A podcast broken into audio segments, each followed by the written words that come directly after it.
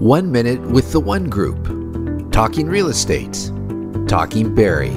Hi there, it's Stu. A new GO station is coming to Innisfil in the next few years, and that announcement has brought up some questions about the impact that a railway station could have on home values. Based on studies conducted in areas where railway stations have been built, many homes within one quarter of a kilometer from the station are actually more likely to increase in value due to the upward pressure of being near transit. Some houses outside of this zone might decrease in value a little bit, meaning they're close enough to hear the sounds of the train, but too far away to enjoy the benefits of being close to the transit station. Similar concerns were voiced here in Barrie when the Allandale GO station was built in 2012, but as we have seen, a strong real estate market will always bring up the values of all well maintained homes. If you have a question about Barrie real estate or an idea for our next podcast, we'd love to hear it.